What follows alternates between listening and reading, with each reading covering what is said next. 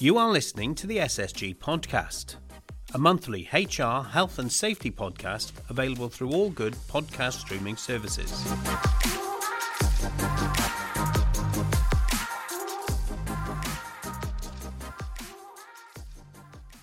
Hi, and welcome to this month's podcast. You're here with me, Adam Worth, Head of Learning at SSG, and Manuela Grossmann, Head of People Services. and we're here to talk to you today about road safety or workplace transport, or however we want to sort of spin it up.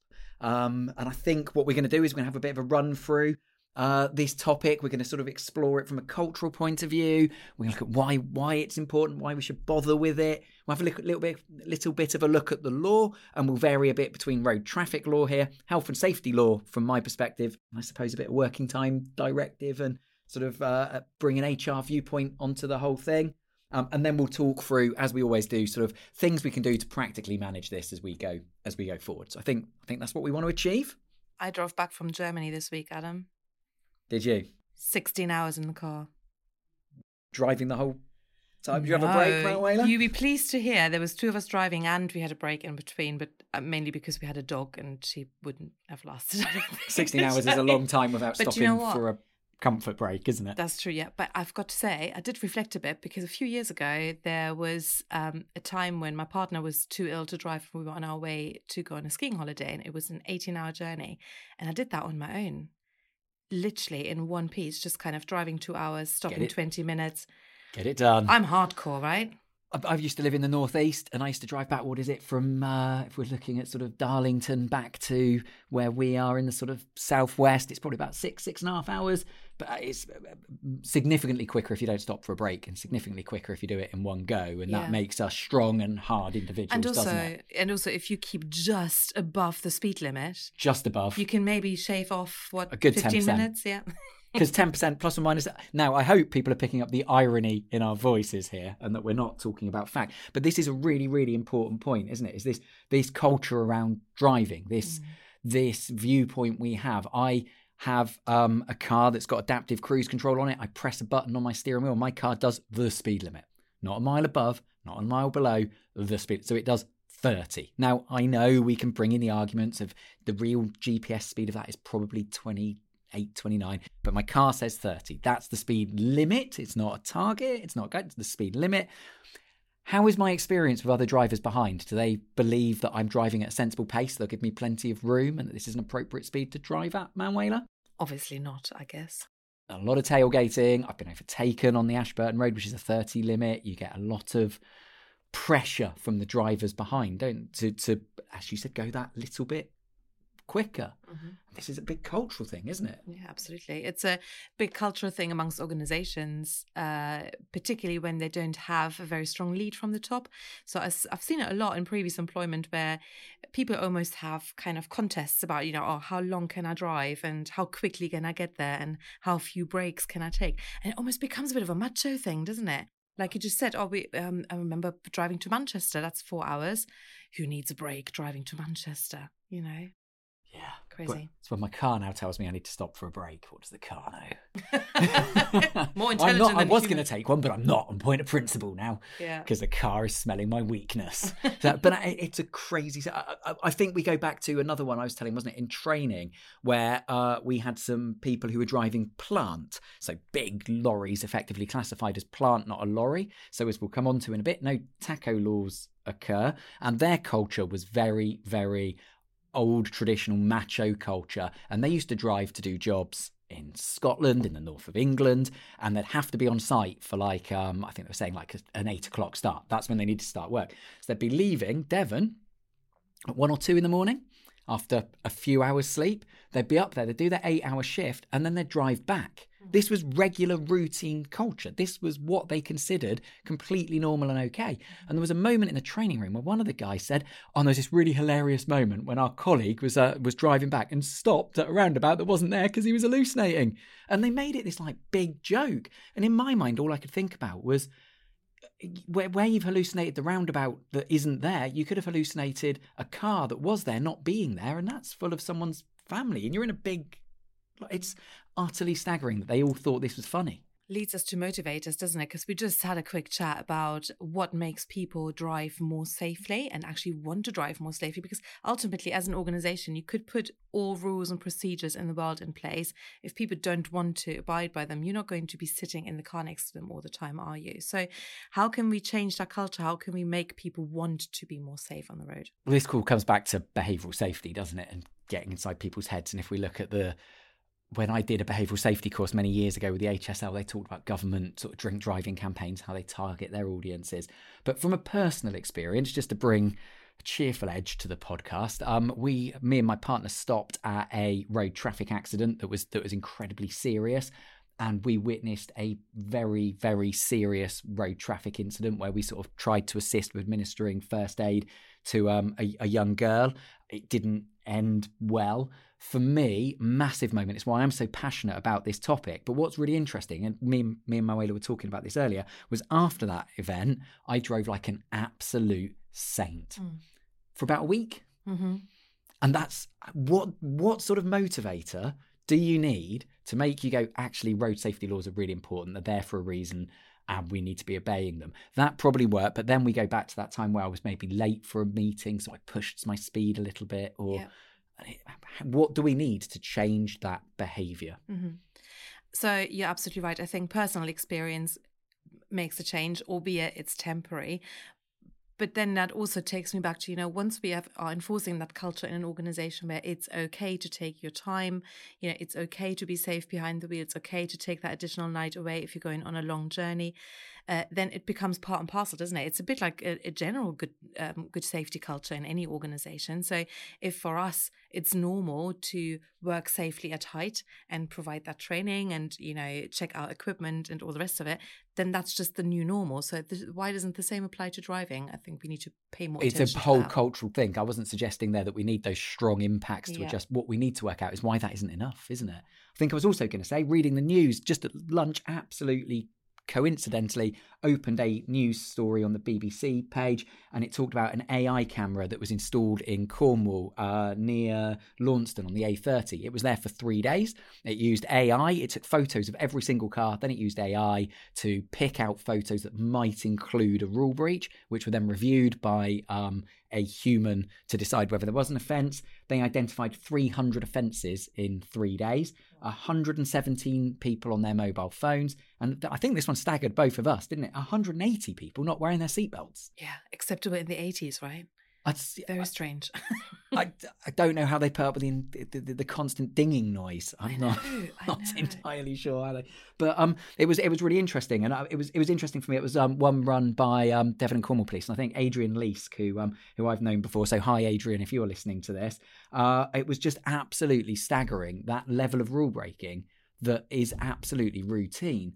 And when we go back to that motivatory part. I was saying as well, wasn't it? The ironic uh, spin I put on it was if I said to you today, um, I was running a bit late and I drove at 77 on the A38 this morning, you wouldn't have been absolutely shocked by my behaviour or probably even picked up on it as a thing. However, I was going to say, if I told you that I'd stolen something from Asda on the way in, weighings, I didn't have any money, but it was okay because it cost less than a quid. Yeah, that's a crime, isn't it? But and both crimes. I used to work with someone who, who said to me, 77, that's within the 10%. That's okay, isn't yeah. it? That's acceptable.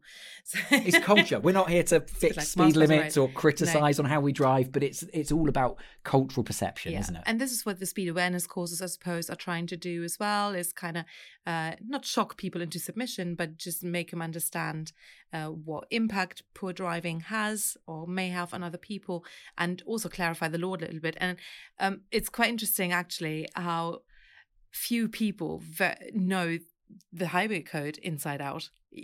And you know, if I asked you, you now, had a test, have you? And well, I, I should actually. But you know, if I asked you now if you could pass your driving test if somebody took you on it out on I the road tomorrow, I'm nodding here. People, it'd be fine. You know, I think most of you would have trouble. So, on that note, then, what is it that employers can do? Do you think? Well, I was going to, I was going to step back. We're just focusing on that law, isn't it? Oh, so we've got okay, road yeah. traffic law, we've got road traffic law, which we just talked about, um, and I think an interesting one from an employment point of view as well is the focus the law um, puts on certain individuals. And for road traffic, most of that, as we're saying, I have a driving license, I have passed a driving test, I am expected to have a level of knowledge. that before I jump into my car and drive, I am meant to ensure the car is roadworthy, I am roadworthy, and I am comfortable and competent to drive at that moment. That duty rests on driver. me. But we're not going to focus too much on road traffic law. We'll leave that for the likes of Adrian. Uh, we're going to focus on um, on it from a health and safety point of view. And this is where it gets a bit muddied.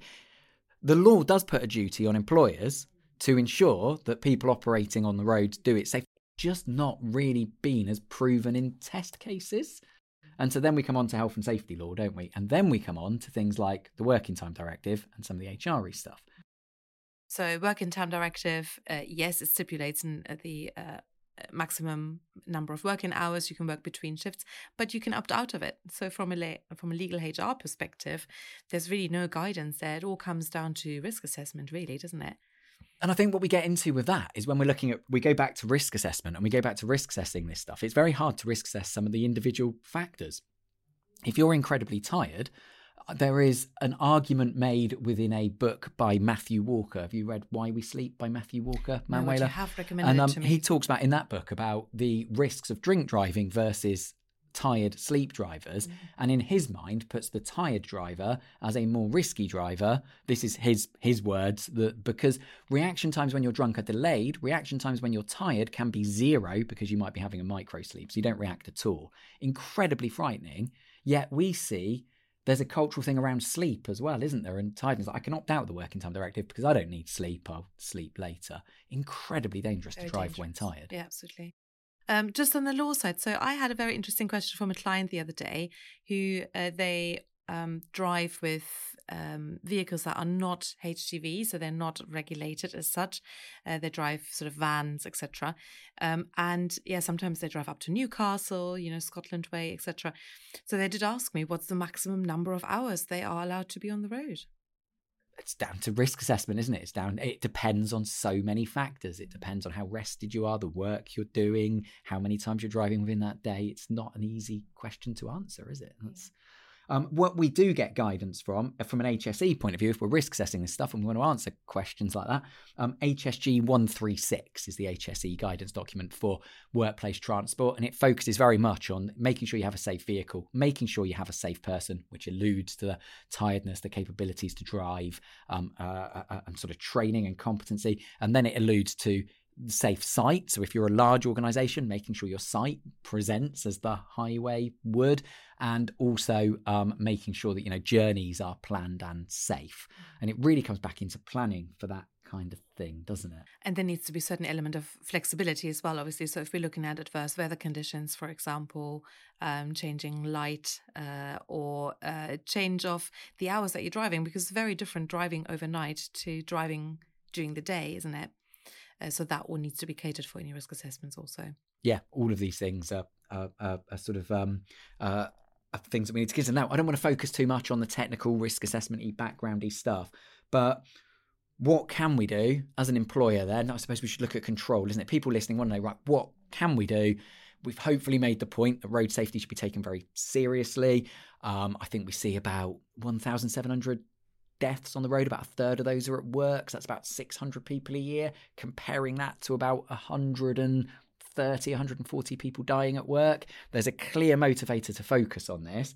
But what is it we should be doing? We've already talked around a range of stuff, but I suppose first top tip is risk assessment, isn't it? As we've talked about, following that HSG 136 approach, and then having good, robust policies. Yeah, that are being implemented and enforced as well, obviously. So it's no good if they're just written down and then uh, the directorship are the first to breach the rules. So Well, we were talking as well. Carl, Sometimes we have policies. Maybe we have an adv- adverse weather policy, and it might say staff shouldn't drive in inclement or adverse conditions. Okay, brilliant.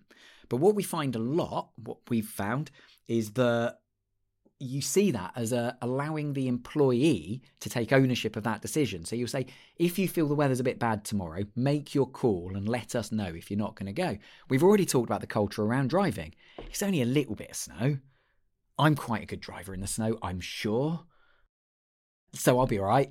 Or it could- Whereas, should we be actually making that organisational decision? Yeah, because it could work the other way around as well, couldn't it? Someone says, oh, actually, I'm not very comfortable driving in this weather. And suddenly a few of the colleagues go, oh, really? You know, mm, well, bless. So you don't want to. And I think we've experienced yeah. conversations around that. within our team. Absolutely. I'm not so that decision that. shouldn't be with the employee because it's very likely that they're going to make a wrong one. So yeah, There's peer pressure, isn't there? Yeah, absolutely. I suppose training. Mm. What should tra- we, We've all got got a driving license, right? So I, I'm trained. Yeah, well, driver safety training is out there. Lots of companies specializing in it. We can do something at SSG for you if you want something a bit more bespoke. Um, but there are organizations that run it routinely, um, and uh, they have usually people on staff as well who have that experience. So Andrew has, you know, having worked as traffic cops or you know uh, in enforcement. So that's great, isn't it, to have people with that There's these weird assumptions around driving, isn't there? So I passed my driving test, I think, when I was just still 17. a couple of years ago. So it's then. about five years ago. Yeah. So if you are, but I might never have driven since. Yeah. And so I remember going to uh, one of the organisations, it was one of the chemical plant organisations, and I, I was regularly driving, but they didn't know that. And the controls to getting the company a pool car was to show them a driving licence and sign a form to say you'd try not to crash. Yeah. That was that was the control. There was no, no one went out for a drive with me. No one asked about driving experience. No one gave me familiarisation of the vehicle. I had to walk out of the petrol station to make a phone call back to site to find out how to open the petrol cap Yes. because the button was under the door. Who puts a button under a door handle? But it's Yeah. Why was no one telling me that stuff? It's just because we assume that people are okay. So just taking that step back as an employer and being caring and making sure that people have all that information to hand, especially if you're using uh, higher vehicles. That's very often the case in organizations where vehicles change very quickly, very um, frequently. What about OC healthy stuff? Yeah, absolutely. So, especially when people are driving overnight, you need to look at night worker assessments for your staff. Uh, that's law anyway. So, we need to look at occupational health reviews for, for those. But then also things like eye tests. So, just like VDU users, so screen users, um, people driving vehicles are entitled to, yeah. Um, And I think it's really important here that we sort of make the distinction here. We're not talking about professional drivers driving HGVs. This is more about your everyday driving. There are additional right. laws for that stuff that we're not going to go into now. But it's really, really important that we consider this stuff. Um, I think another one is tech. Tech is our friend sometimes with this, isn't it? There's a lot of lot of clients that I have introduced tracking for their vehicles. How do you feel about that, Manu? Yeah, loads of uh, our clients use tracking now for various reasons. Just be co- careful about you know being very clear with your employees about what you're using it for. So if you are using it to uh, just to pass on to your insurers because you get a better insurance deal, uh, for example, then that's fine. If you are using it to look at general driver behavior and you are potentially talking to people about their brake speed, etc., etc., you just need to make that clear, and you also need to cover any trackers in your GDPR and your data protection policy. Yeah, so it's it's really good data, but we need to make sure it's protected Yeah, data absolutely. and, And used well. I suppose the only other thing to think about is when you have a tracker on a vehicle that the person uses for private use as well, you need Can to have the turn it off? facility to turn it off so you don't, you know, pick up follow on that every slight step. slow drive down a. yeah, exactly, exactly. But yeah, in general, I think that's it's a really good thing because if anything, it makes people a little bit more aware of their own driving behavior as well, if they know that it's being scrutinized. But I also think it's really important. I think we alluded to this earlier. If we're going to put these policies into place, we need to actually stand by them. We're going to put tech into the vehicles to track people's speed and appropriate driving, then we need to follow up on that if people aren't. We need to ensure that that's fed back, that the statistics are out there. There's no point just having the data for the sake of the data. Well, we need to be using it. Yeah, and you can also op- opt for devices that give you a bit more of an immediate response. So, uh, like our clients, Lightfoot, for example, they have this amazing tracker box that's actually been uh, invented to push down your fuel costs. So you put it on your dashboard, um, but at the same time, it gives you a little beep when you are driving inefficiently, aka your brake speed is too fast, or your acceleration is is not good, or you're breaking the speed limit, etc. It monitors that for you, and it gives you a little ping uh, straight away. So, brilliant idea if you want to make an investment that gives people that immediate feedback. I think this is, and this is all really important stuff. And I think as well, this is well as one um, that we haven't talked about when we sort of go back to the cultural thing is I'm often surprised when driving on the A38 the amount of livery vehicles, branded vehicles, driving in excess of the speed limit. You know, um, I think I, I think it's a little known fact apparently amongst van drivers that speed on the A38 is 60. And I'm surprised when you're in a liveried van, that's setting a bad example for the company, isn't it? So again, education. Education, training, training, risk assessment, risk assessment. So I think to recap, really, we've only given you a little bit, bit of a of an insight really into quite a big topic, but we've talked about those motivators, and this is a really, really serious thing. And I alluded to the fact that from a legal point of view, lots of this gets put back onto driver, lots of this gets put back onto driver should have done this. However, I think there's a big appetite from the regulators that there's a pressure put back onto employers to ensure this stuff is being done right. There's obviously a really big motivator for drivers here to get this right. Like I was talking about liveried vehicles, you don't want to get that reputation Mm. for being the company that has speeding uh, stuff. But also, if your staff are injured or killed, it's going to have a huge business impact, and the statistical likelihood of that is relatively High. high. Um, then we sort of talked about the need to risk assess that, thinking about your vehicle, thinking about the site, thinking about the journey.